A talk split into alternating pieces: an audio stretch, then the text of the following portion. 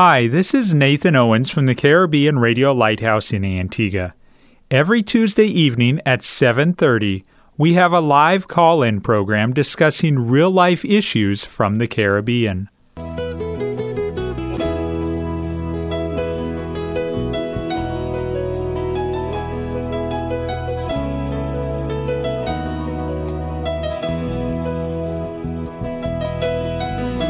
Sanctify them through thy truth. Thy word is truth.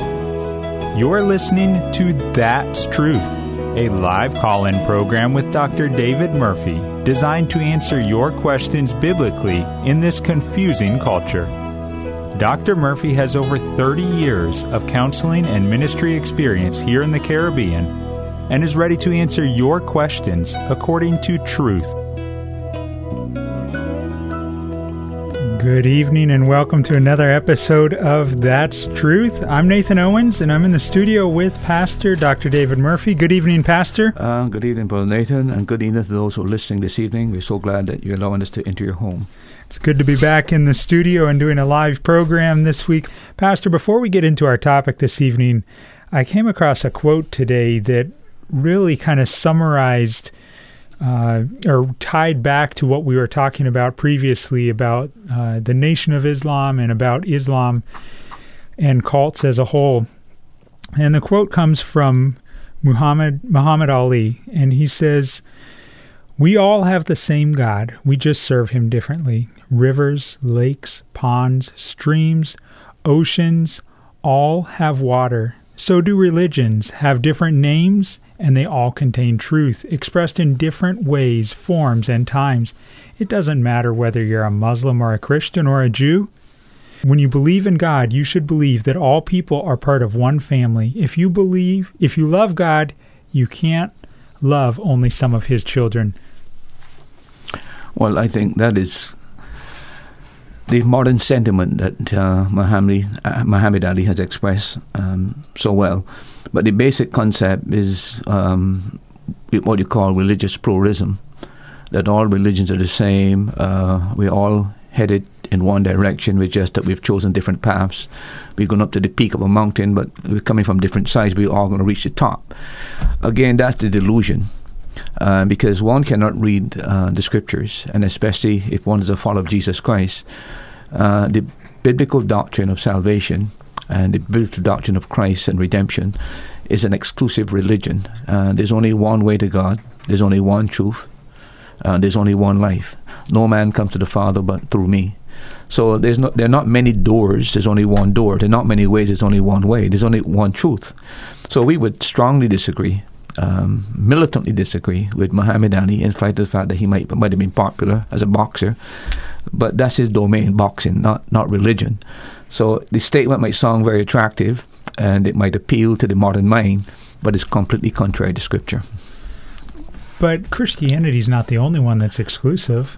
When you study Islam, it's exclusive. Yeah. Correct. So, so, how do people say that things are all the same when they're when they don't combine? They don't work well, together. I, I don't think that people. Most of this is an attack on Christianity. Let me put it that way. Basically, Christianity is being given a bashing in every direction. It's as though we're the only exclusive religious faith.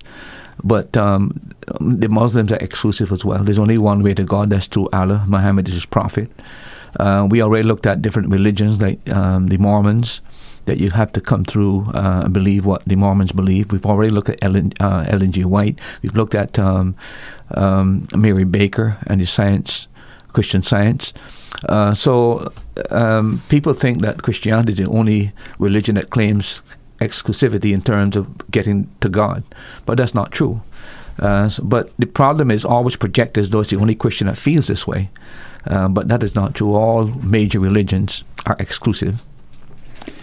We're continuing tonight on the same track that we've been going for some time now, talking about cults, modern religions, uh, world religions, dissecting a particular uh, religious group and who was its founder, talking about its background, and then climaxing by comparing its teachings to the teachings of Scripture. And tonight we're continuing along that vein, and we're talking about a religious organization, a religious trend, a religious entity that has been incorporated into many areas of life, incorporated into the medical field, into the counseling field. It's a relaxation technique. Uh, aspects of it are considered exercise. And we're talking about TM, Transcendental Meditation. Pastor, let's start with who was its founder and a little bit about its history. I think that's a good place to start. Yeah. Well, let, us um, mention as well that TM is often not perceived by people as being a religious movement. And um, I think that's a misunderstanding of what's the philosophy behind uh, the TM movement. It was actually founded by a gentleman called Mahesh Prasad Varma, who later was called Maharishi Mahesh Yogi. Um, he um, was born in 1910. Um, he later attended the Allahabad uh, University and gained a degree in physics. Um, after he acquired his degree, he came into contact with a r- religious leader in, in India called Guru Dev. Uh, that is the divine teacher. Um, he became the disciple of uh, Guru Dev for 12 years, and it's through Guru Dev that he was introduced to this um, um, TM form of meditation. Now, let me just say a word or two about uh, Guru Dev. Uh, Guru Dev, uh, at the age of nine, uh, he left his family to seek enlightenment. He became a student of a religious teacher called Swami Krishnanand Saraswati. And Dev is reported that under the teaching of uh, Saraswati, uh, he reached what is called God realization and became what is called an avatar. Avatar is a manifestation of God. So he was perceived to be an incarnation or manifestation of God. By the way, that's why the word avatar, you've heard that movie, basically. Yeah, yeah. A lot of that is uh, permeated with Hindu teaching and uh, Eastern thoughts. Is a lot of that is in there. Interesting. I imagine that most li- most of those listening were not aware of that connection. Most people are not because yeah. we will learn later that TM was repackaged. It started out as a religious movement. But then there was a backlash to it. We'll talk about what happened. And he had to repackage it and revamp the whole program. And uh, instead of using religious terminology, he now uses scientific terms and psychological terms. So he was no longer seen as a Hindu priest. He was now seen as a kind of a psychotherapist. And that is what really caused the Western people to, to turn to it. When the, the religious element was there, there was a there was a concern, um, but then he revamped the whole process. Um, but Guru Dev um, was the the teacher under which um, Maharishi studied for twelve years.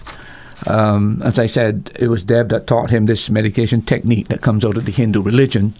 Uh, when Guru De- died in Dev died in 1953 uh, Maharishi retreated to the Himalaya caves, where he stayed there for two years, uh, living in a very ascetic life, getting in touch with ultimate reality. And uh, it was during this time that he committed himself to take the doctrine and the gospel of Guru Dev to the whole world. So he committed himself to that movement. Then in 1958, he founded what is called the Spiritual Regeneration Movement in India.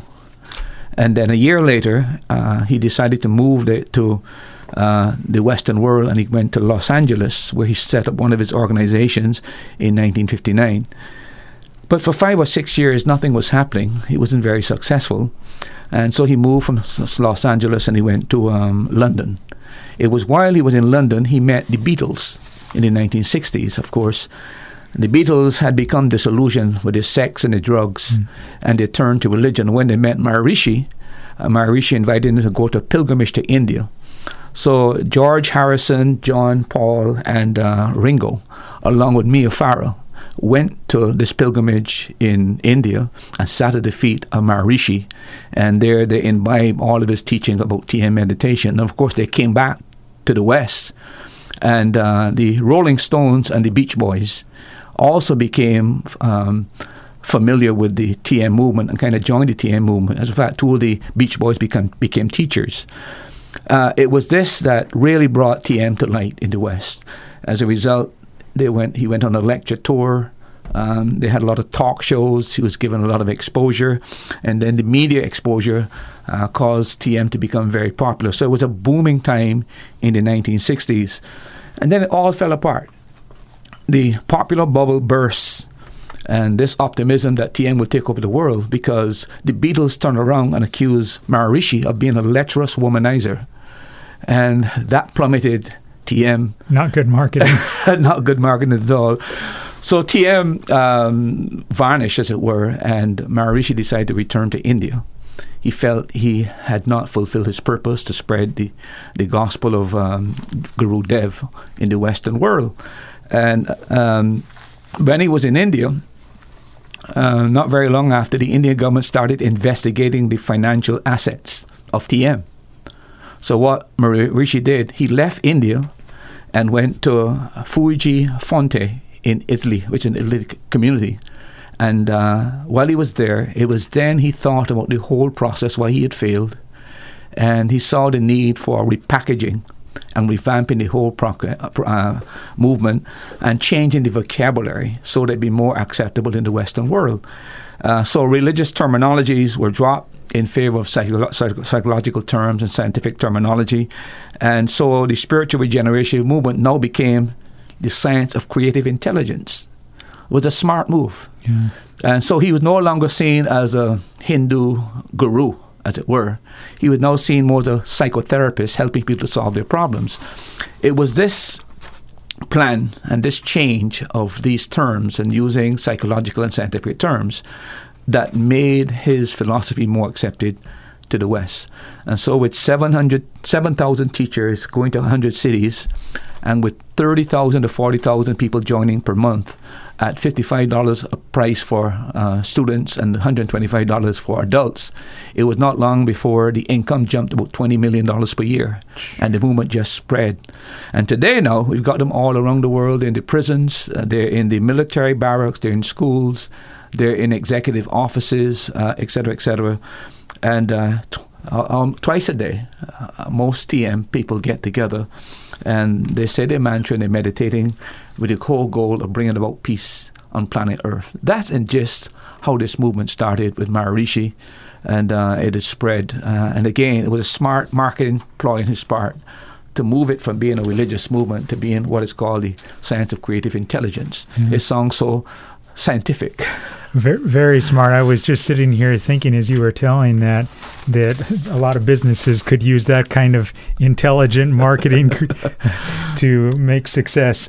Do you have a question for Pastor Murphy? Are you uh, interested in TM? Do you have a specific question about this movement? Maybe about something that the Bible says or that the Bible doesn't say?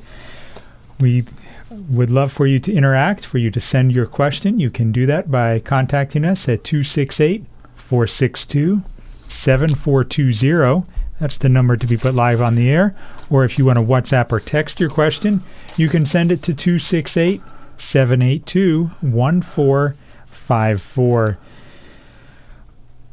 What what really does TM, if they repackaged it to not necessarily be a religious organization, yeah.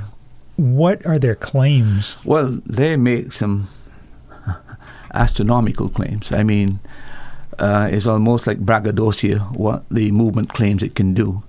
Uh, for example, if you were to see some of the advertising literature, uh, they promise to improve your health, to enhance your self image, uh, reduce stress, and uh, help you to be more focused, uh, increase your productivity, heighten your intelligence and creativity, um, uh, give you a tension free life. Uh, relieve insomnia, even to help you with asthma, help you to normalize your weight. Um, it's just it really has to do with a health message. Uh, how to become more healthy uh, and how to become more peaceful and more calm. And of course, we in the West are living in a stress filled world, and any philosophy that would help people to reduce stress is often attractive. Um, but there are other things that they uh, they do as well. Uh, but Nathan, uh, for example, uh, they claim that if one TM teacher uh, was possible for uh, each hundred, I mean, a thousand citizens on the earth, and they were to be meditating at one time, they would reduce social ills and all world conflicts will cease. So all world conflict, conflict will cease. Uh, and then they also promised, Maharishi promised, that if just 1% of the population of any geographical area were to practice TM, it would reduce, reduce crime and empty our hospitals. So it's those are the boasted claims of, uh, of the movement. But it goes even further than that. As you advance uh, into TM, um, you're promised that you can have um, what is called astral travel. Uh, you can have out of body experiences. You can learn to levitate. And the ultimate goal, however, is to put you in contact with the uh, your consciousness, and you become merged with the absolute conscious the world, so that you lose lose your identity, and uh, you reunite with what he calls God. Uh, but that's the ultimate goal to to become so what is called a higher consciousness that you lose your identity and you meshed with this higher consciousness that's supposed to be controlling the world. So those are the uh, the boasted claims of um, the movement, and uh, it is proven to be very, very, very attractive to the Western world because in a stress-filled world, when you're offered some kind of relief of your tension and stress, it has proven attractive, and uh, so people are led down the road of going into this TM uh, to get relief from this tension and distress. I have in front of me a couple of articles that cite so-called scientific studies that show that TM reduces stress, uh, helps with heart disease, uh, helps with depression, ins- insomnia, addiction treatment, uh, even with Alzheimer's. Now, aren't we supposed to as Christians accept those medical advancements that's in our society? Well, the problem there is that any form of meditation, if Christians would practice Christian medication, a lot of those items that you just mentioned there would be reduced. We would have less stress, we would have less insomnia. The problem, there's no doubt about it, that meditation does relieve tension and relieve stress. There's no doubt that they have beneficial effects, physical effects, when one practices medication, whether it be yoga, whether it be TM, or whether it be Christian medication, meditation. But the problem is that uh, today what we have is a, a, a, Christians are not taking the classical discipline of meditation seriously. So Christians hardly meditate. I mean, I'm talking about, uh, well, when we talk about TM, we'll discuss how, how they go about meditation. But basically, TM meditation is that you're given a word, a mantra, and you shut your eyes for 20 minutes and you keep repeating that word again and again and again and again and again and again and again until you, you lose your consciousness. And uh, the whole goal is to free your mind, liberate your mind, uh, open the door of your mind to whatever is out there. Right now, clearly, uh, that would leave leave your tension and your stress when that happens. But a Christian, uh, similarly, when he can meditate on the ways of God and the works of God and the glory of God and nature of God, uh, we can have the same uh, meditation. But it's not meditation where we empty our minds. It's where we actively take hold of a particular aspect of God, whether it's nature, or His character, or His attributes, or His works uh, or even the word itself, and think of what that means that God is our helper, God is our refuge, uh, God is our keeper. Meditate on that. Uh, no doubt, if we were to do those kind of things, we too would be relieved of a lot of our tension. So there's no question that it has been very successful in terms of relief in tension. And when tension and stress is released, your entire body function benefits. I don't know if people know this, and uh, maybe a doctor would, would, would, confirm this, but the greatest cause of, of, of cancer is stress. Mm. Right, it's stress, and but there is a way to reduce stress biblically, and it's called meditation. But the problem with us is that we're looking for a shortcut it's easier to just spend 10 or 12 minutes repeating the word all the time, one word until you lost your consciousness. But to actually think of what it means to God to be a refuge, the implications of that, significance of that, the application of that, uh, it requires thinking and, and thought and application. This um, TM meditation involves just repetition, and you just lose your consciousness. Why do you think that Eastern religions are getting such a foothold here in the Western society? Well, I think the West has become disillusioned with Christianity. and that's because of the church itself. And I think that one of the big problems we have is when you study church history, a lot of damage was done by the established church, especially, uh, I, I, don't want to seem as though I'm knocking them all the time, but the Catholic Church. The amount of damage they have done to the world, whether it's with the Muslims, with the, um, the um, not the Inquisitions, the, but the, the, yeah, uh, and the, and the wars that they had Yeah. with with uh, with the with the Muslims, whether it be the Inquisition, Crusades. uh, Crusades, all that kind of stuff, and then the, the and the corruption uh, that's been in the Catholic Church for so many years. I mean, it's not only coming to surface now. Look how many thousands of people have been abused, sexual abused, whether it be boys or girls or what. It's all coming to light. They, it, it creates so massive confusion. Why? Why? What, what kind of a religion could allow a priest to do these kind of atrocity, and then rather than expose him? You transfer him to another part of the world where he does the same thing and keep repeating the cycle. So I think because of that, um, that has caused people to move away from Christianity because that is seen to be Christianity. It is not. It's a bogus form of Christianity. It's not the authentic form of Christianity. I think that has hurt the Christian cause f- for a long time. The other thing I think, of course, is that um, so-called Christian countries. Um, um, when you talk about the West, people think of countries like England, America, Australia, New Zealand, those kind of countries as being Christian countries, as it were. When you look at the morality in those countries, uh, there's a disparity between what should be what should be morally correct. How can you explain, for example, in America, that uh, people in Parliament today, uh, in the House, um, could actually believe that it's, it's right for a, a, a child who's nine months old to be literally murdered and slaughtered, Uh, not only in the womb, but if he slips out of the womb, he's wrapped and said to be kept warm until the parents decide whether we kill him or not. I mean, can you think of any atrocity, uh, any barbarity that's worse than that? But that's what the West has become. And that is why there's a, re- a revulsion against what the Western world has become, and the Eastern religions have come in and offered not war but peace, see, uh, not division but unity. And I think that is some, in some measure has led. And behind this, don't remember, it's not just a human level matter that we're dealing with. We're here dealing with spiritual powers, spiritual forces. We're dealing here with satanic invasion. We're dealing with the devil using the counterfeit uh, to defeat the real. See, so there is a spiritual agency at work using religion to move people away from Christianity, which is the only true religion. and you're not just trying to spiritualize things there to to explain away physical things that are happening. Oh no, no. I, I listen.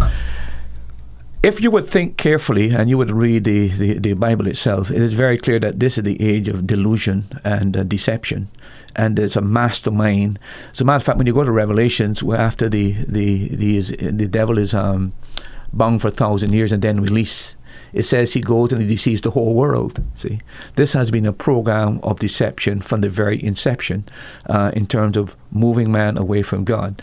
So we can't just look at it in terms of, of human invasions and uh, man's work. We got to understand that behind uh, these great religious movements, there is a super mind that is engineering uh, this whole process to create religious confusion until the world comes to a stage where it says it doesn't matter what you believe in any longer. Let's just believe in a God. We all follow one God. It's going to be called one world religion, but I think that's where we're all headed. There was a time, Pastor, where I thought that the abuse in the Catholic Church only affected the Catholic Church, but just a week and a half ago, I was witnessing to an individual and inviting him to uh, have any children in his household or around the area to come to Sunday school at church. And immediately he said, I was just watching on the news, and that's how religious organizations are uh, taking and abusing children is they're inviting them to Sunday school and to children's uh, programs. And I spent the majority of my time talking to him, trying to say that is there are false religious, there's false prophets, there are people who have done horrible things, mm-hmm. but he was painting all religion with the yeah. same brush. Yeah, we all get tarred with the same brush. It's not just the, the atrocities within the Catholic Church and the abuse within the Catholic Church, but even the uh, the scandals about the, these televangelists, mm-hmm. the Jim Bakers and the Jimmy Swaggarts. We were all tarnished with the same brush when those things came and they were exposed. The corruption, the religious corruption, the moral corruption, the financial corruption involved. And then we've got these guys that live lavish lifestyles, uh, flying from one jet to another, got three and four Rolls Royce vehicles. All of that is seen by the world and is seen for what it is a mercenary religion that is exploiting the masses. And because of that, people are gradually turning away from, because they think that is Christianity. And, and uh, it's really doing tremendous damage to the image of Christ. Every religious, uh, Christian religion, whether it be Catholic, um, Lutheran, Baptist, Pentecostal, that falls, and that person has some kind of visibility in the public's eyes. We all get tarnished with the same brush. Mm. It's very, very unfortunate, and that's why it's so important that when you're selecting uh, leaders, the Lord laid down those credentials, and it has nothing to do with academic credentials. Most of those credentials are moral and spiritual, mm-hmm. and uh, I think people miss the whole boat in that process. I recently was talking to someone and they were sharing with me that a, a church here in Antigua, uh, one of their family members attends the church, and the preacher or the pastor consistently is teaching about uh, the one thing he's always teaching about is money and giving to the church. And we know we should give to God's work, yeah. but it was a turnoff, and even to the point where they were told, the congregation was told that they were supposed to give their first paycheck of the year to the church without holding any back for themselves. Yeah. Is that biblical? No, that's not biblical. Uh, as a matter of fact, I, I there is within me as well a repulse against this sowing the seed. Uh, turn every radio, you sow a seed. It's all about money. Uh, we have made merchandise of Christianity. And the problem I'm having is why it take, has taken the people so long to understand what is happening. Uh, but the success mentality um, that you have in the business world has now entered the church. And uh, to people in the church, and their pastor's success and his image to them is, is evidence of divine blessing. And uh, it is all contrary to Scripture. But uh, I think eventually the pendulum is going to swing, and people have been drawn back to real, authentic Christianity. We have a WhatsApp question that has come in from Antigua. Thank you to the individual who sent it in. It says, Good evening. Does the kind of movements cocktailed in the words of script, Scripture which tells us to meditate on either God or His Word, like how some seminaries have spiritual formation. Is this something like TM? I am not too sure the wording that the person has there. Read it again, please. Does these kind of movements coattail coattail on the words of Scripture, which tells us to meditate on either on God or His Word, like some seminaries have spiritual formation. Is this something like TM? No, well, um, what I'm thinking the person is saying is that the TM movement has actually, um, uh, when I use the word coattail, has kind of utilized the biblical emphasis on meditating on the Word or meditating on God or some other biblical principle. Uh, it is something completely different. Uh, this TM meditation is one of the Vedic practices in the Hindu religion. It is not something that is in any way linked with Christianity. And the objective of it basically is to to be, come into contact with your higher consciousness. And as a result, the ultimate goal is that you would mesh with the universal consciousness and you would lose your personal identity. Uh, so it's more of an Eastern form of religion, what you might call pantheism, where everything is spirit. Man is spirit as well, and human spirit needs to become uh, once again come back to this pool where it originally started. Uh, so I think there's something completely different. But the word, using the word meditation, I can see that that can uh, mislead people into thinking it's something similar to the Christian faith, and therefore they become disarmed. I can see that using that ploy. So I'm not too sure I've answered the question. Uh, but I can see where it can use that particular term in order to get people to to uh, to join into the, the, the movement. Thank you for sending that question in. And if you want some further clarification, ask a follow up question, and we'd be glad to ask Pastor Murphy. Uh, Nathan, I want to um, further what we talking the claims. Uh, let me mention some two promotional ideas that they offered in 1970 when the converts were beginning to, to, to, to plunge and they were only getting about 4,000 people to join per month. At one time, it was 30,000 per month for joining. They came up with a program called the Siddhi program. And the word Siddhi, by the way, is a Sanskrit term that has to do with supernatural or occult powers. This program uh, would enable a person to become what is called a Siddha. And for the price of $3,000 to $5,000, the devotee would be enabled to reach enlightenment uh, in such a way that he would now be able to walk through walls, become invisible, levitate, and he would have out of body experiences. That was, uh, and believe it or not, that was the, one of the attractions. And but wouldn't it just take one guy paying the three thousand dollars and realizing he can't walk through a wall? well, you might be surprised. There's something called dematerialization. Okay. Uh, I have, there's a book in the CLC called Counseling the Occult uh, by Dr. Koch. He was a, a, Lutheran pastor that passed that did for 40 years. He he did a lot of um, dealing with demonism and, and the occult movement in, in, in England and uh, in Europe. Sorry. Uh, and you read that book, it would shock you. So you're saying that yeah, it's very possible. They've actually had. Um, listen, there are things that, that can happen that at one time I thought was pure fiction, but you're dealing with evil supernaturalism. And when a person engages in evil supernaturalism, he has he's given power to do some things that are totally amazing.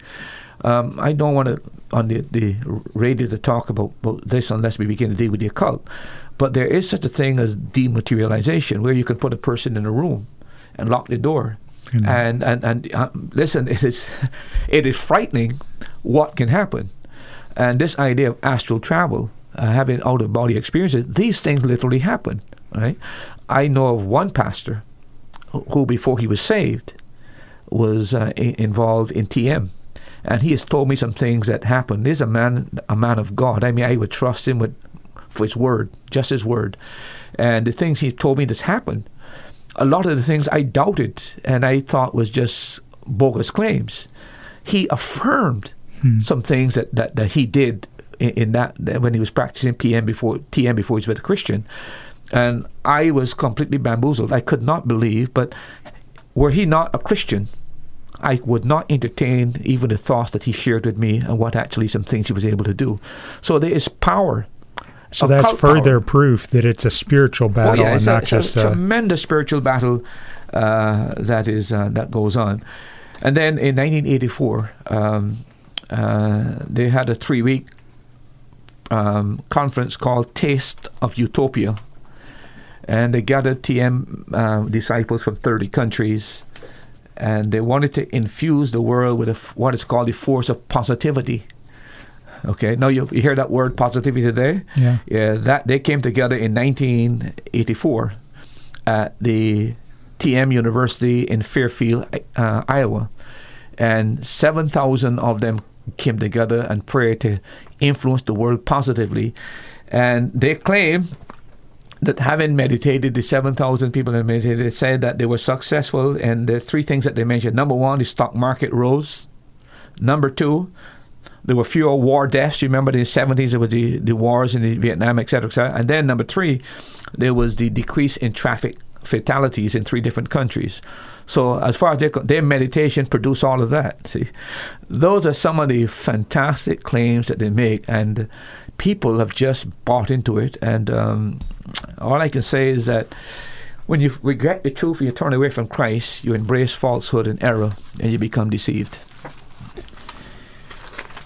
TM aims to help me reach a higher state of consciousness is it a biblical thought that I have a subconscious or a, two different levels of consciousness, or is that something that uh, secular psychology has ingrained in us? Well, let me put it this way: um, we don't read anything about a subconscious in the scriptures. Uh, who introduced that concept? It was Freud. Sigmund Freud was the first, the first person that introduced the idea that you have a subconscious and that your subconscious controls you. And so a lot of your actions can only be explained by your subconscious acting, and you don't even know. In other words, you're controlled by your subconscious. It was Freud that introduced that idea. Um, we would say uh, biblically that you have a mind and that the thoughts of your mind would control you. And we know that behind every action is a thought. But it was Freud that introduced this concept. And this concept was taken up then by the psychological world, this subconscious idea, and now it's become almost pervasive where everybody assumes naturally that we have a subconscious. And part of the therapy to heal people today is that you have to become uh, a therapist where you can practice like hypnosis and you can get back into the the, the, the, subcon- the subconscious part of the person the person not aware of. And that's why you have a lot of idea people saying that I was I was I was alive before I had an afterlife I had a life before etc etc um, we are now into the, the, the, the world of um, shamanism basically. We're into the, the world of the occult world. And we got to be very careful that we don't embrace the terminology that the world uses because the bible makes it quite clear what controls you your thoughts uh, uh, and uh, we could have thoughts inside that control, but the idea of having the subconscious, he's he's created this concept, and he has just taken over in the world, and we got to be very watchful in that that matter. Did I just connect the dots to hear you say that as a Christian I should not allow myself to be hypnotized? Of course, uh, I I don't see any reason why anybody would go through that process. You you would give a man control over you where he, you could he could actually dictate to you what you can do. Uh, this is not a practice that um, you find going on. I but mean, isn't he just helping me to recall things that were done to me in the past? But again, what is he recalling? Is it is it you, things that you actually did in the past? Sometimes you, remember people have been watching television from the time they were three and four years old. You got thirty years of television. It's all if they're saying you've got a subconscious all recorded there, when your mind becomes jumbled, is, does this actually happen to you? Did you see it in a movie, knowing that you become the portrait it because your mind has become mixed? Uh, we got to be very, very careful and and uh, not believe that we got these uh, these these gurus who can plumb into the depths of our subconscious somehow provide answers. We need answers to what is bothering us. We know the, the biblical answer that the problem with man is his sinful nature. That's his problem. Uh, and the psychologists are not prepared to deal with that terminology because it's a religious terminology, but yet that's the biblical word. Man's problem is his alienation from God. Man's problem is his sinful nature. And the Bible tells us exactly how to deal with that. But we've opted for uh, psychological uh, pottage, as it were. And uh, we've surrendered our birthright, which is the Christian faith and the biblical doctrine. And we're, by the way, could I say this? We're not any better off today. We're not any better. We've got we are psychologi- psychologizing everybody. And but the world is not getting any better; it's getting worse because we're not offering real solutions. We're giving people reasons for believing they're not responsible for what they're doing and people who live irresponsible lives commit all kinds of foul acts. So the world can't improve by somehow coming up with a philosophy where I'm no longer responsible for my action because my subconscious controls me. So therefore, what I do, I'm not responsible. That is where we're all headed, and that is why, for example, uh, criminals are treated in such a way as though they're not responsible for their acts. Some of the most atrocious murders, you're always trying to psychologist who give some reason why he did what he did, rather than let him accept the responsibility that he deliberately, knowingly murdered. So, from a Christian standpoint, is there ever the acceptable basis for a insanity plea? There may be a, a case in it because it is possible that you can have a moment insanity, but that's a different thing altogether. Uh, that's a different thing altogether. A person's mind can become so um, stressed out that basically they lose their function. Um, I wish I could say this, but there are people that I'm dealing with currently who have lost it. Uh, they were normal and then uh, something happened. Either lost a, a partner, they, they lost a, uh, the marriage broke down. Uh, maybe they had a financial crisis.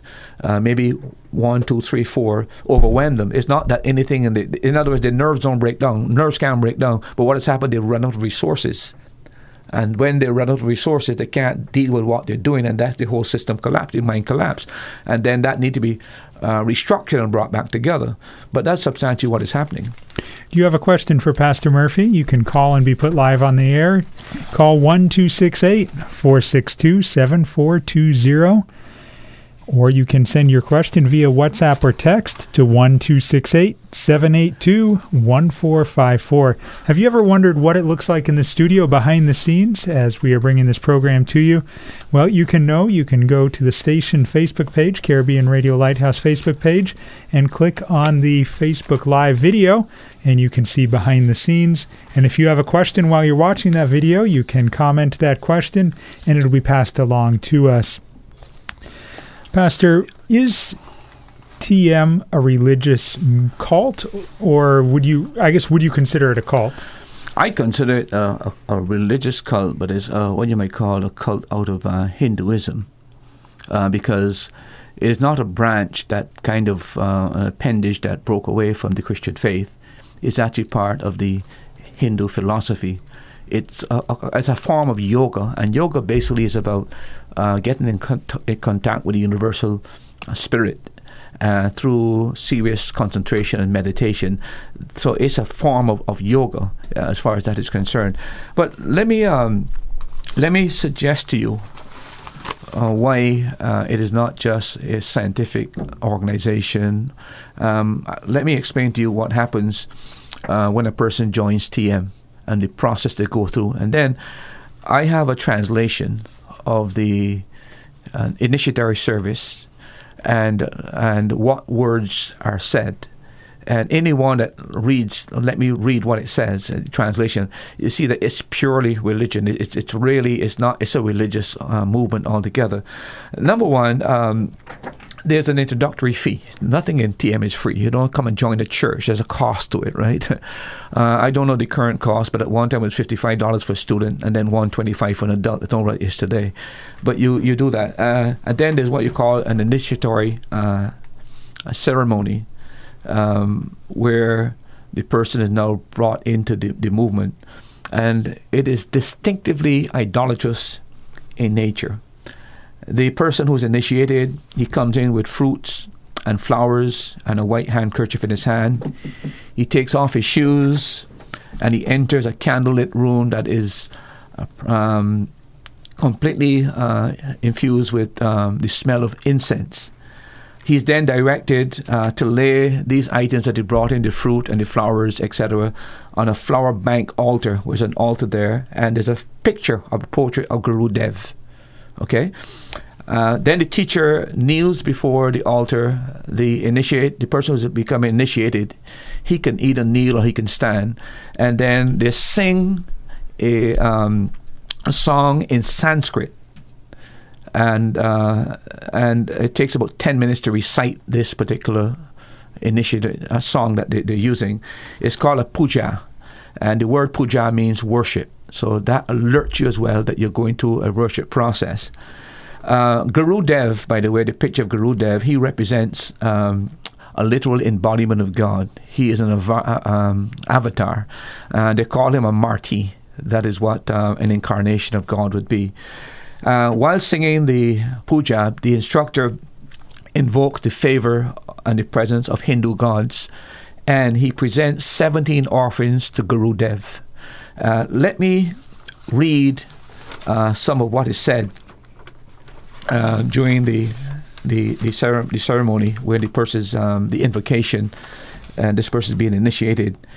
Uh, this is what it says. The invocation says to uh, to Lord Narayana, to lotus-born Brahma, the creator, to Vashishta, to Shakti, and to his son, to Parashar, to Vyasa, to Shukava, uh, Shukavada, to the great uh, Gaudapada, uh, to Govidi, ruler among yogis, the disciples, uh, to Sri uh, Tratika. Some of these names are hardly hard to pronounce. To others, to the tradition of our masters, I bow down. To the abode of the wisdom of the Shrutis, to the Smritis, to the uh, Puranas, uh, to the abode of kindness, to the pers- personified glory of God. To Shankara, the emancipator of the Lord, I bow down uh, Redeemer, Hail Krishna. And then it goes on to talk about uh, offering um, the, invo- uh, the invocation to lotus feet of Sri uh, Guru Dev, I bow down, offering a seat to the lotus feet of Sri Guru Dev, I bow down, offering ablution to the lotus feet of Sri Guru Dev. 17 times they're offering to him as Guru Dev. And then it goes on to say, among the lines, to the lotus born Brahma, the creator, to Shakti I bow down, at whose door the whole galaxy of gods pray. Guru I bow down, the teacher of the truth of absolute, the Sri Guru Dev I bow down. So you take that, those are, that's given in Sanskrit. The person, the Westerner, doesn't have a clue Yeah. what is being said. It's quite a process. It is. If I were to, I mean, I wish I could spend time reading the whole, uh, the whole uh, in, uh, invocation there and the, the initiatory service. But the truth of the matter is, it is just calling the gods of the Hindus and worshiping the gods of the Hindu, especially Gurudev, who is now seen as an avatar. Pastor, we have a caller calling from Antigua, calling to get some clarity on something. Go ahead. Thank you for calling. Hi, um, you can call me back as my money. Uh, What's your number? and he's gone. Okay. Uh, when you, are you there? Okay. Uh, caller, when you get some more money on your phone, you can give us a call back, and we will put you on the air. Thank you for calling. Uh, I wanted this. Um, I should have said this before, and I probably should. I want to inject it now before um, it slips me. But you remember, I, I talked about how they moved, they changed, the revamped the, the program, and began to change the image of the movement so that it would now seem as a legitimate, non-religious uh, group organization. Uh, what they did in addition was to divide the TM empire, and now they've got different branches. Let me give you some of the branches. For example, they got one branch called the World Plan Executive Council. Now that doesn't sound anything religious. Right. see. They got one called the Student International Meditation Society. Again, there's nothing religious other than the word meditation there. The American Foundation for Creative Intelligence. Now that sounds very attractive to most people. Creative intelligence. The American Meditation Society. and these then- are all under the umbrella of yeah. TM. And then there's the Maharishi International University. And then there's the Institute of Fitness and Athletic Excellence. Now, that would be attractive as well, uh, with so much pushing on the, the athletics, etc. And then they've got something called the Affiliate Organizational Conglomerate. And the international headquarters, of course, is in, in Switzerland. But you can see by changing those terms and making it sound so scientific and uh, um, and, and trying to, uh, especially when it comes to health and fitness and uh, athletic excellence, that is part of the attraction. There's no there's no semblance there that you're getting into something that's religious, that is really Hindu and really pantheistic. So, would you consider that deceit? Of course, it's deceit, clever deceit. It's, again, I, oh, brother, we, we got to realize that our Lord said in Matthew chapter 27, about four times in Matthew, when he speaks about the end times, he talks about the world and many shall be deceived. Deceived. Read it there in Matthew. Deceived, deceived. He said, if it were possible, even the very elect would be deceived. So the the period of deception is the eternal generation, and uh, it's not surprising that there's so much deception. But there's a mastermind behind all of this engineering and uh, galvanizing people to get involved in these different fa- activities. The higher consciousness, what do I do in order, to, not what do I do, but if I was part of the TM movement, what's their, do they have a magic formula for achieving that? Well, their their way of you getting uh, to this higher level of consciousness, uh, two things are important. Uh, one has to do with what is called a mantra. Now, a mantra is a word or a phrase uh, that is supposed to have some kind of vibratory song. They say it has no denotative meaning, but in truth and fact, um, it is a word that is supposed to have some spiritual and supernatural power and it's uh, it's actually the word for a Hindu deity, a Hindu god that is given to a person who joins TM, and that becomes your special word that you're given. And you must not reveal that word. If you reveal that word even to your wife or in your family member, it loses its power. But the whole purpose of that word is that word would enable you uh, through meditation. So what you do when you're meditating, that's the second thing. So they got this particular word they give you, secret word, that when you initiate it, you're given the secret word. Um, that is your, your special word. When you're in meditating now, all you do is close your eyes for 10 to 15 minutes, and that one word you keep repeating, repeating, repeating. You don't start repeating it, you keep repeating until you lose your consciousness. Okay? When that happens after 20 minutes, uh, and you keep repeating this this this Sanskrit word, this this uh, this um, this mantra. Uh, when that happens now, and you become unconscious, you're now releasing your mind of stress and and, and tension, etc., etc., and your mind is now going into the ocean of greater consciousness. And it is said that you become more unconscious. Is that your thoughts become like thistles disappearing and you're going closer and closer to ultimately you're out of the real world that you're in. And uh, well, I haven't gone through the experience, but I, but what they tell you is that you know into this ocean. Is that you dive into the deep ocean of thought, and you your your mind now because you no longer have any control of your mind. You've you've taken breaks off your mind. You've actually let your mind go free, etc., etc. Uh, so you coast and allow your mind to coast to wherever it goes. But in the process, you get connected with your deeper thoughts. Now, all of this is happening, and you're not conscious of what is happening. So you're in another world, and then you're supposed ultimately to get in contact with whatever this ultimate consciousness is.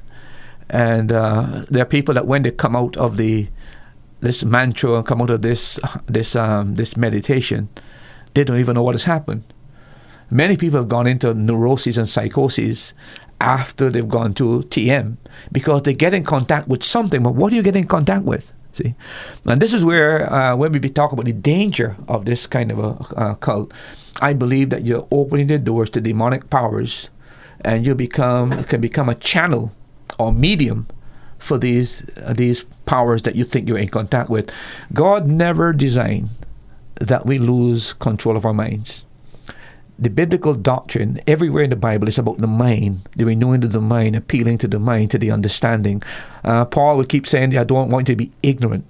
This movement is that you suspend the mind and you're no longer an active person controlling your mind. You become a passive agent and just let whatever's out there begin to control you. That, uh, in my judgment, is one of the greatest dangers within the movement. And I do feel that it opens the door of the mind to evil, uh, infernal powers and spirits and what we would call demons. I do believe that's what happens to a lot of these people. Something I found interesting is there are those who would say that uh, TM or yoga doesn't have a spiritual aspect to it. I was doing some research, and in the 1980s, the Department of Education in the U.S. was investigating whether to provide funding for a yoga program, mm-hmm. and they rejected it after doing research. They said, no, there's too much of a religious activity connection here. Therefore, we're, as a federal government, we're not going to provide funding for it. Yeah. So uh, there is a, a spiritual, religious mm. aspect. What the judge in that case did, I was reading we read it in um, um, Josh McDowell has a book on. Uh, religions, mm-hmm. cults of religions.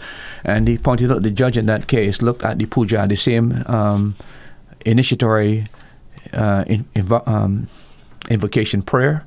He looked at that and he saw that you're actually calling up gods. You're using Hindu gods. You're actually worshiping Guru Dev. You're presenting offerings to him again and again. You're recognizing him as God. So this cannot be a, a non-religion. This is a religion. It's just covered over with a lot of jargon, and as a result of that, it was banned uh, from the schools.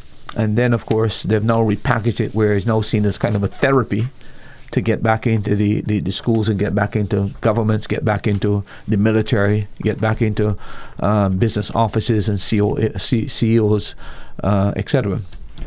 You're listening to That's Truth uh, interactive program, call in program on the Caribbean Radio Lighthouse.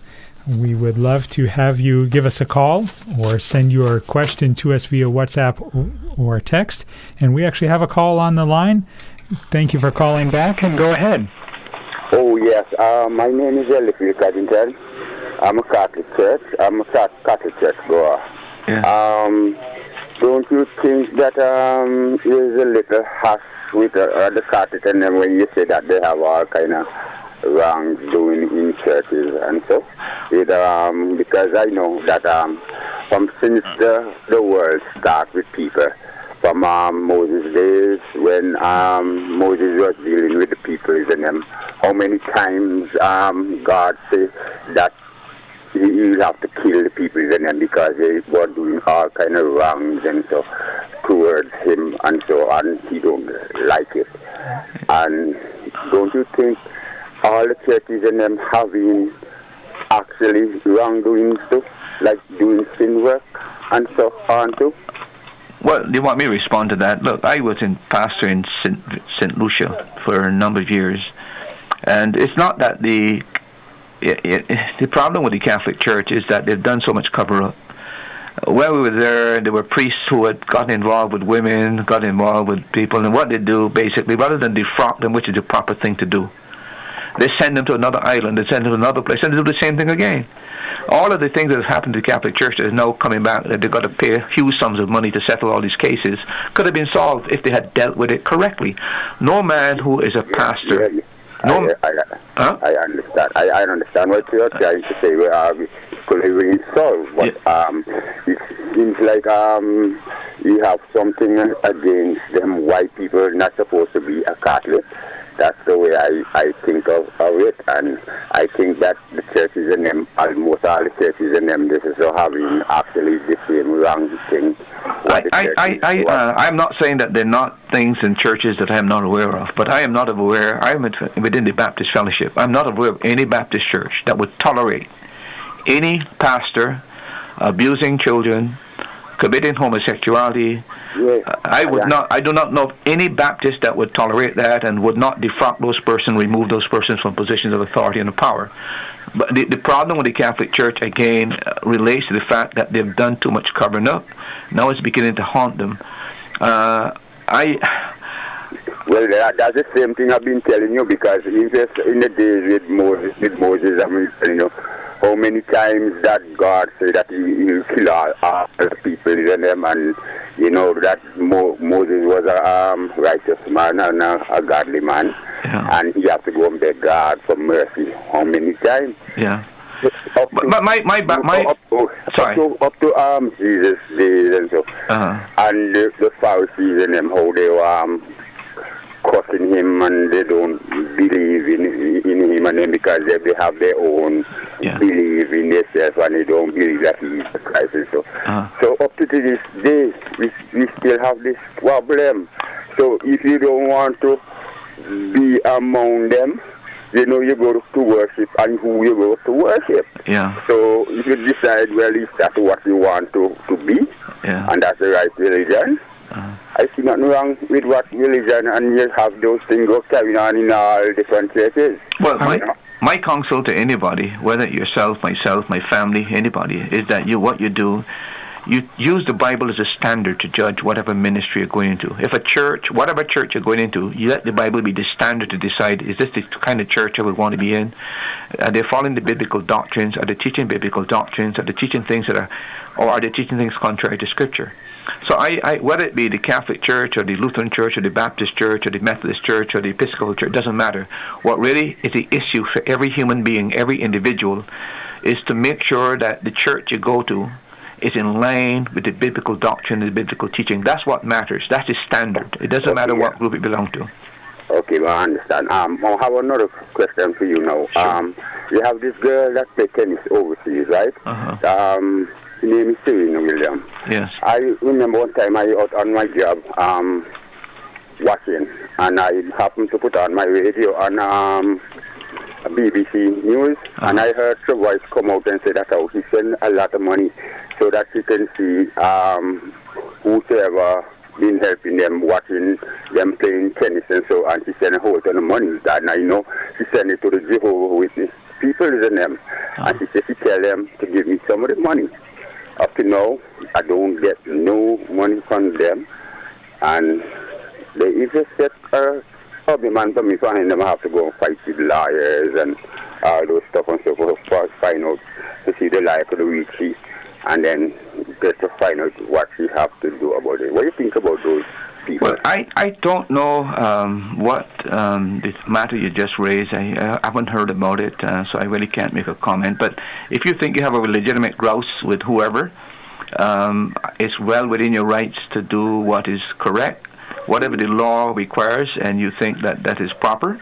Um, I, I would not be at all adverse if you um, if you take what a decision you think is, is correct and the right thing to do. Let your Yeah. conscience guide you in this matter, and uh, but you do what you think is right consciously, and uh, just leave the rest. Don't mind what people say. You just do what you think is correct and what is biblically correct. Uh, there's nothing in the scripture that if somebody owes you money, you have a right um, to. to no, no, no, no. I'm not saying that they owe me money. Okay, they're supposed to give. right? uh-huh. As, as what he says. Uh-huh.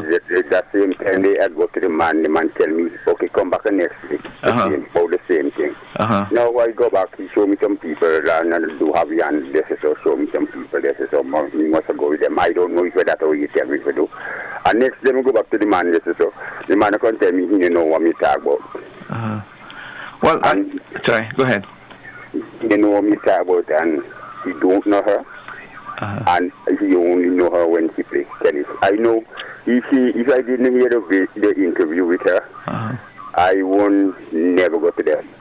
Okay. But because I hear the interview with, with the news on BBC, that's the reason why I did go for them, you know. I just want to put it in, you know, to let the world know, Okay. I'll let to whoever listening, Yeah. to let to see what kind of people those Yeah. who witness people be. Cod- Codrington, we appreciate you calling, and I, I, uh, I It's okay. I, I thank, thank you, all right, okay? yes, thank, thank, you for very calling. We appreciate it, and have a great night. And remember that the most important thing is comparing uh, your beliefs and the beliefs of whatever church you're attending to Scripture, and that Jesus Christ is the only way to get to heaven.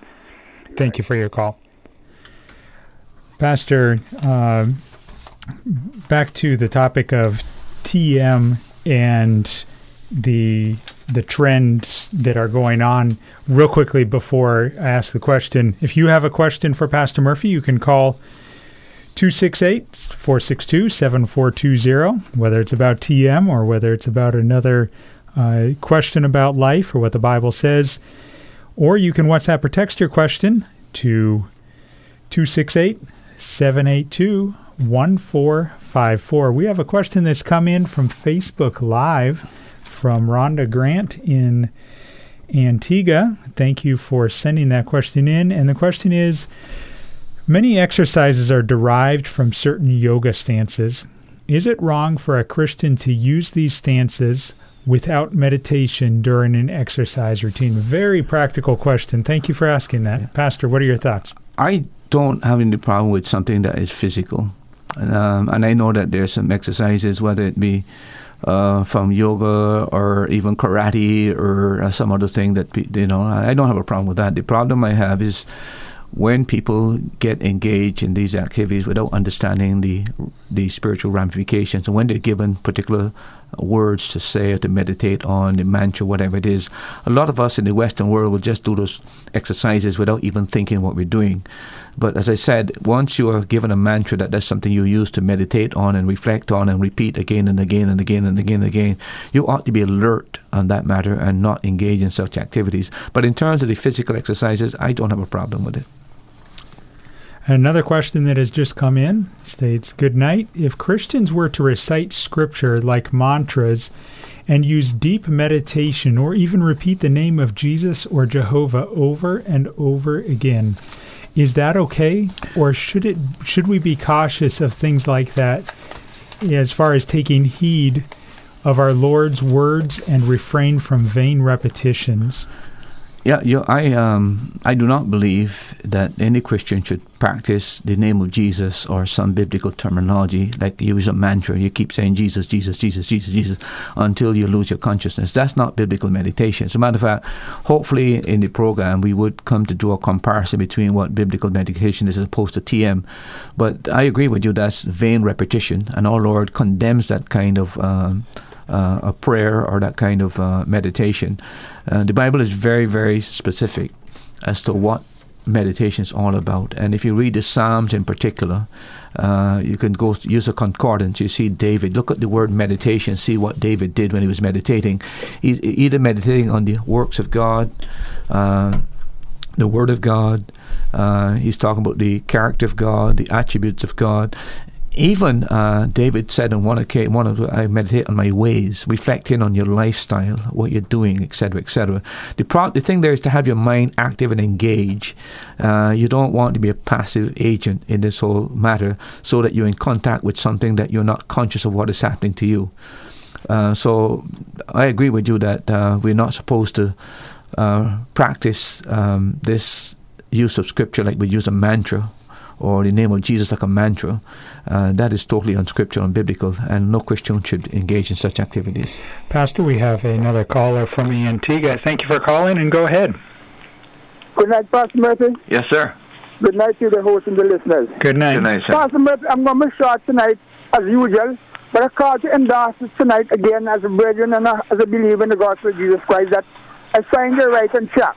Okay. But I told you some time ago that it's not all, all the things that you said I agree with, but um, we're not going have a battle over certain things that we don't agree about. Yeah. I said one of the things I don't agree, we before the last you made a statement about a caller from Nevis called and asked you that if you would marry two persons and one of them have an HIV virus, and you said that you would marry people who um, are going through that kind of situation if one is positive and one is not negative, and you know, you said you'd have them to get a test, and bo- both of them must come out um, even negative, okay? Mm. What I don't agree with is this person, maybe. Let me show you the scenario. Mm. Let's say two persons are HIV positive and they didn't get the virus through sexual intercourse or immorality. Let's say a blood transfusion, right? Uh-huh. Now, let's say both of them get saved, but yet they're not completely healed from the virus. Mm-hmm. And they to attend your church and ask you to marry them. Mm-hmm. You, I, I- I'd like to know if you really want to get a, a certificate that they are negative before you marry them.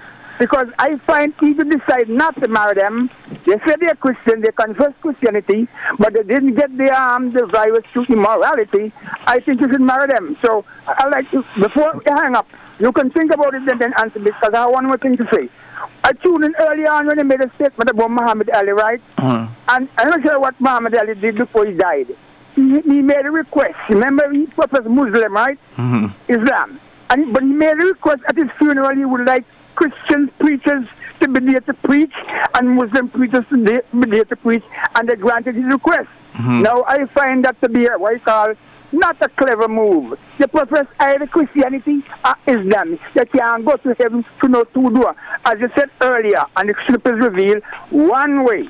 Jesus Christ is the way, the truth, and the light. There's no two other ways, okay? And the people now with the, the Roman Catholic guy, he seems not to listen keenly, and many people don't listen keenly. I never heard you criticize people saying don't join this religion don't join that. What I find you've done, you've compared the scriptures according to what those religions teach. I listen to Catholic radio on a regular basis was every night on the radio program. And the last said they were preaching about purgatory. I know that's contrary to scriptures because how can a homosexual priest forgive the sins of someone else? People have to learn and understand. Have a good night. God bless. Okay, let me just quickly respond to you uh, what I can about the. I'll listen off here. No, okay, you- okay. Thanks a lot for calling. I really thank- appreciate that, man. Thanks for calling. Yeah, in connection with the the uh, the AIDS situation, um, I the scenario that I um, spoke to some time ago, and I actually forgot the all the details. I'm trying to piece it into mind. But my thought was um, that when I am counseling people for marriage, um, if the individuals have not are not virgins, they're not been living morally upright life. Um, I require, if you want me to do premarital counseling for you, I require that you get an AIDS test. Uh, and uh, I, I don't change about that. Uh, if I'm not the only person who can marry people, uh, it doesn't mean I, I'm against your marriage. It doesn't mean that I don't like you. It doesn't mean I don't want you. As a matter of fact, I want the best for you. That's why I insist that you get uh, to know your your state, uh, your status as far as the whether you're HIV positive or not. I think that is that to my mind is is is, is very important. Um, what is love? Love is about what's in the best interest for the other person. Love is not a selfish act where it's about me. It's about what's in the best interest of the other person. I think I would want to know my status. I think I ought to know the should not want to know the status of the other person as well. Look, this thing is so serious. I hope the people who are listening, you can have the virus and uh, 15, 20 years. Uh, it's not like some years ago you have it five years and then it, it becomes full blown AIDS. You now have all kinds of drugs that can suppress this thing so that you can go on for 20 years. And you take Magic Johnson. How long ago we thought Magic would have been dead by now? He's not dead, mm. but he still has the AIDS virus because you, you, it's not something you can get rid of. So I think it's important that you could be de- t- talking to somebody, dating somebody for many, many years, and you look very normal. But the person in that, in fact, has got uh, the virus. I think it's important to do that. I would not, uh, if I knew one person was positive and one person was negative, I would not be part of that marriage. Uh, again, if they want to get married. I am not going to dissuade them from getting married, just tell them my opinion on the matter because I can think of the misery of living uh, a life where one person has got AIDS, the other person doesn't got. How do you kiss your wife? How do you engage in sexual activity? How do you constantly living as though you're walking on eggshells? what kind of romance can there be? What kind of relationship there could be living in that kind of an environment? I have a hard time conceiving how that would work. What if both people that came to you had tested positive? Well, that's a different thing altogether because you got two people with AIDS. Right, that'd be a different scenario altogether. But I'm talking about one person who has AIDS, the other person who doesn't have AIDS. I'm not going to seal a marriage where I know that the person's life can be cut short and one person left without a partner, then I got to think about the children that come out of that, that particular marriage. It's not just about the individuals, it's, it's what is in the best interests. And, uh, you know, there are some people that um, make mistakes in life and you have to live with the consequences for a long time.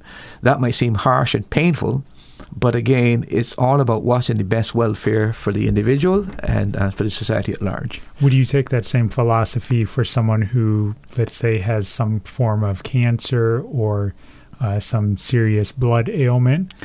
Well, that's something different. Uh, for example, I do feel that people who have sickle cell, I think if I have a trait of sickle cell and my wife had a trait might to be to have a trait, the chances are that the children will have full blown sickle cell.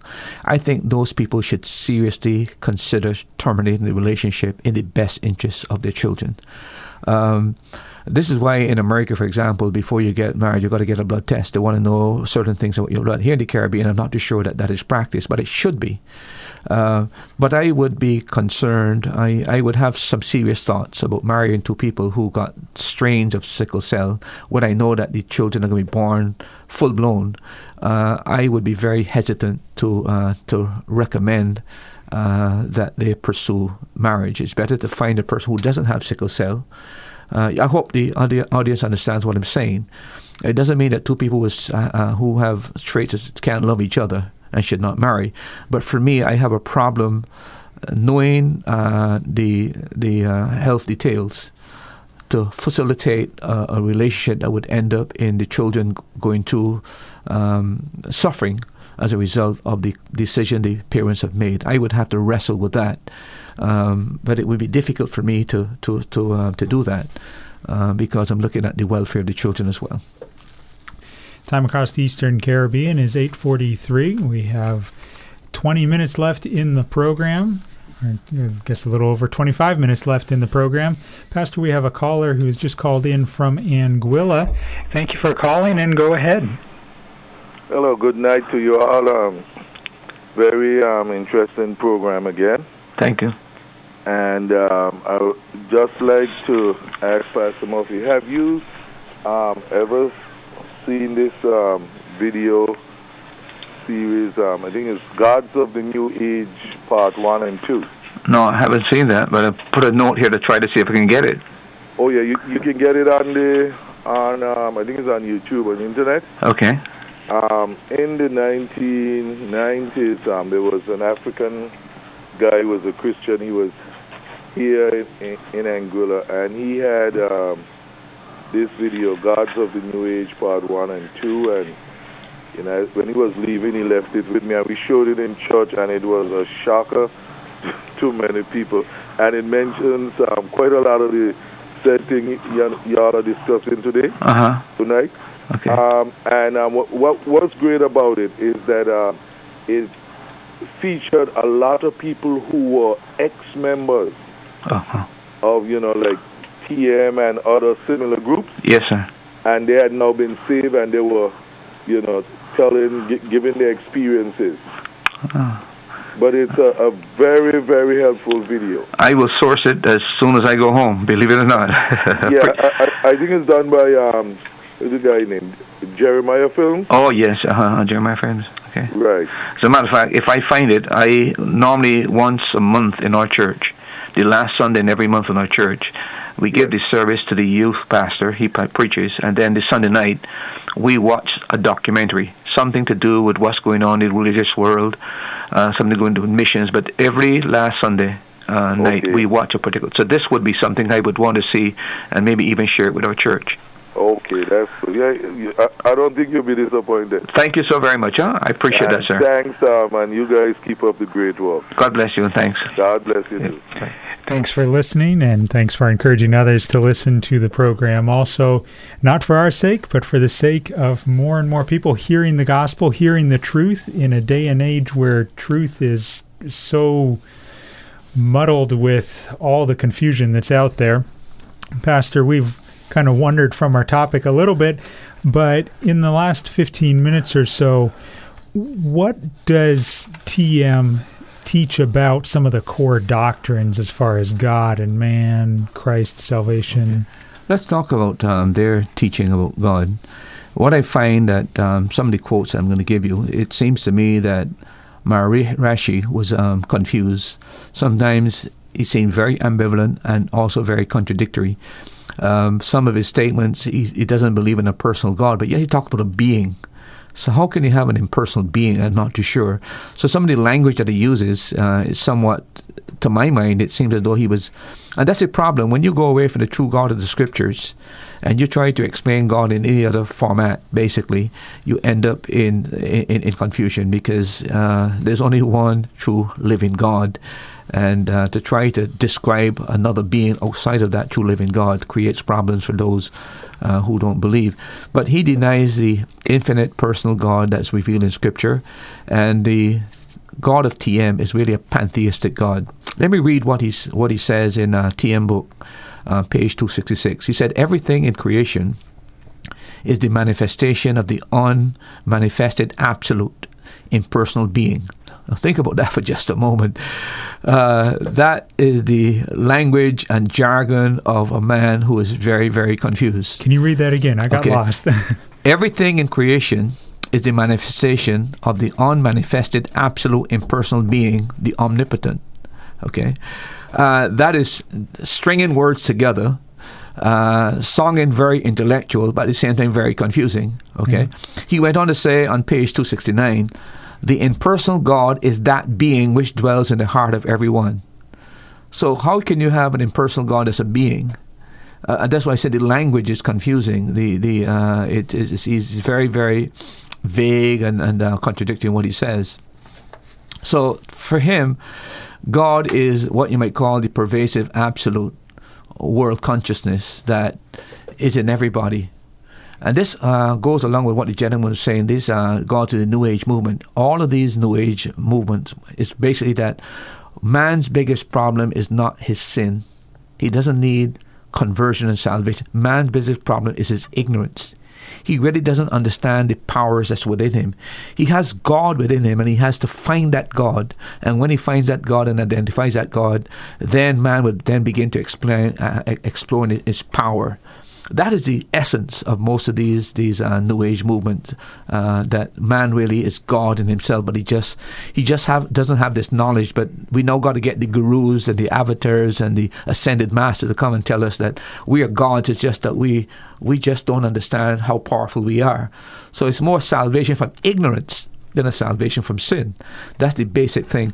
So you've got this um, this pervasive God that pervades everything, including man himself. Now, as far as man is concerned, uh, he said each man, each individual is in his true nature the impersonal God. He said that in Science of Being and uh, Art of Living on page 276. Let me read it again. Each individual is in his true nature the impersonal God. So that is pantheism. See, everything is God, uh, uh, and God pervades everything. That's the pantheistic teaching that's behind TM. So man's foremost problem is man's alienation from his true being, which is that he doesn't know that he is a little God on the inside. So the purpose of the guru now is to remove that ignorance and put him in touch with his highest consciousness, which leads him to conclude now that he now merges with this absolute conscious God, etc. So it is Hinduism, it is pantheism. As far as Jesus is concerned, um, he didn't say much about Christ, but I want to read a quote from the Meditations of Maharishi on page two, 123 to 124. This is what he says. It said, due to not understanding the life of Christ and not understanding the message of Christ, he said, I don't think Christ ever suffered or Christ could suffer. It's a pity that Christ is talked in terms of suffering. It's a wrong interpretation of the life of Christ and the message of Christ. So again, you have now taken away the whole doctrine of the atonement, which has to do with Christ suffering for human sin. Oh, sorry. Pastor, we have a caller from the island of Nevis. Thank you for calling and go ahead. Yes, good evening. Good evening, sir. Um, I, you're talking about um, meditation and, and things like that. Transcendental meditation, yes. Transcendental meditation. I only hear about it. I don't really know how it goes. Uh, Okay. I hear it quite for years now. Uh-huh. But um, when it comes to meditation, um, I think in Psalm 1 and verse 2 it says, The man who is blessed meditate in the Law of the Lord. the law of the Lord day and night. Correct. And um, Philippians 4 8 says, Finally, brethren, whatsoever things are true, whatsoever things are, are honest, whatsoever things are just, whatsoever things are pure, whatsoever things are lovely, whatsoever things are of good report, if there be any virtue, if there be any praise, Think on think sir. on these things. Yes, sir. Now, I had a book. It's kind of like um, a book on witchcraft Uh-huh. was sent to me. I I called in sometime, perhaps it's last year, about a situation with me, and um, the the um my radio is on. I'm listening. Um, but what hap- uh, what happens is this book speak about having out of body experience. yeah. You know, you, you, you, you when you start the reading of the book, you, you, you create image in your mind and things like that. Yeah. And then he, he speak about what Paul says. He was taken up into the third heaven. hmm And he says, whether in the body I know not, Yeah. or out of the body I do not know. Uh-huh. He says, such a one was taken up to the third heaven. Yeah. Corinthians 12. That is in the book, but it's a book of on witchcraft. Yeah. What people do, uh, sir, is that they take uh, biblical concepts and then they use those biblical concepts to endorse all kind of evil practices. And and I think that that particular book that you've got, if I were you, I hope you still don't have it in your home. I hope No, I don't have of it. Yeah. Well, you've done a wonderful thing. Get rid of it. You don't need it. I that. got rid of it. I'm glad you did. Did you have any other question quickly? No, I think that's it. Listen, I thank thank you very much, and I do appreciate what you're saying there. That there is content to our meditation. Our meditation is not just to be passive and lose our consciousness. We're supposed to be in control of our mind, and Paul is very specific in those particular virtues we're supposed to meditate on and think about. So you're in line with exactly what the Bible teaches, and that's why we're drawing a contrast between TM and uh, Christianity. It's two different things altogether. Thank you so very much. I appreciate that. Okay. Good night. Good night, sir. Good night. Thank you for the call, and look forward to having you call back in in the future. Pastor, in one of those quotes that you were sharing, uh, there was the word creation. What do they believe about creation and evolution? I'm just curious. Well, in terms of evolution, um, the uh, I'll read exactly what he said about evolution. Um, this is what Maharishi said on TM in page 271. Uh, he believes that God controls the process of evolution. He said, God, the supreme almighty being, in whose person, now again, get the confusion again, it's supposed to be an impersonal God, but now he has to use the word person. It's impossible to describe God apart from being a person, whose person the process of evolution finds its fulfillment. Uh, he is on top of the level of creation.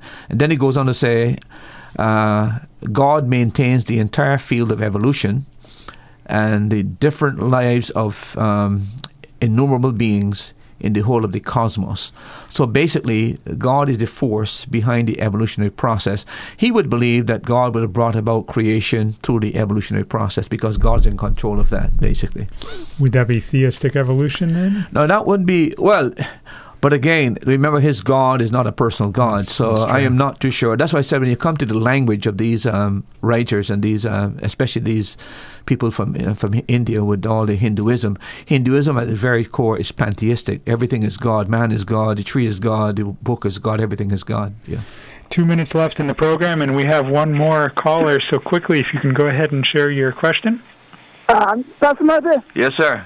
Uh, uh, I'm, I'm a person I was trained to be observant in the physical, but um, since I've been spiritual, I've been trained to be observant spiritual. That means God give me the spiritual gift, okay? Uh-huh. St. Paul says in one of his epistles that the gospel was not taught to him in the institution, it was revealed to him, right? Yeah. Same thing with me. Let me tell you something now. I, I realize that the, um, Jesus Christ is coming for his word very soon. And you may ask me how soon? Well, I'm not going to put with it a year. But I know it's very soon. I'm going to tell you why. Um, I believe the program tonight on BBC about um, space and aliens and so on. Here what the question is about the program. Where are the aliens? That's the question, right? Yeah. So they have the spacecraft that's going around, dripping and going around this and searching for that and searching for this. Mm-hmm. And the question is, where are the aliens? Uh-huh. When I listen to um, President Trump's State of the Union address the other night, here was President Trump said. The aliens are next door, so I need a wall to keep out the aliens, okay? uh, here you know. And Ang- the Anglican Bishop of England Uh-huh. came on the radio, BBC radio, the other day, a couple of months ago, and said, here he said, may I quote him, homosexuality is no longer a sin, end of quote. So he's telling the church, if it used to be, it is no longer. So means that Jesus Christ will come to the world soon. Have a good night. Thank you. Thank you very much. Thank you for the call, uh, Pastor. It's it's.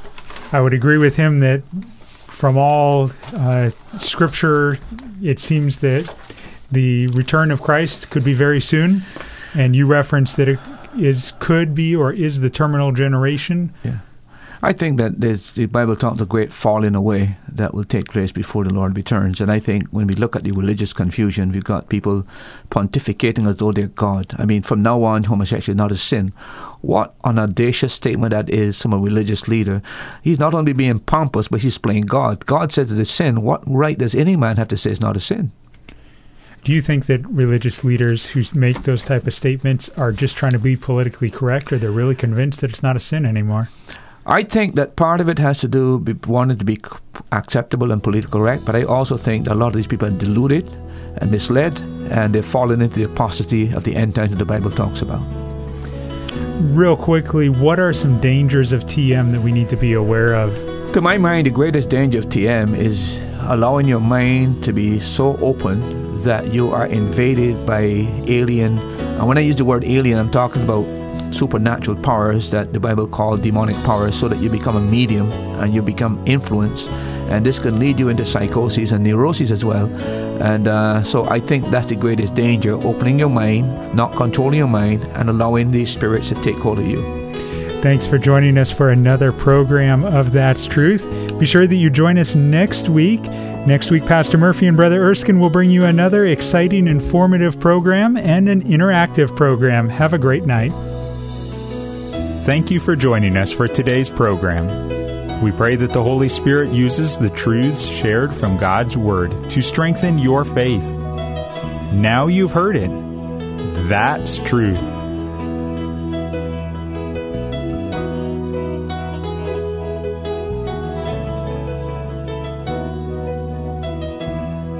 Thanks for listening. Remember, you can hear more answers to life's questions on That's Truth.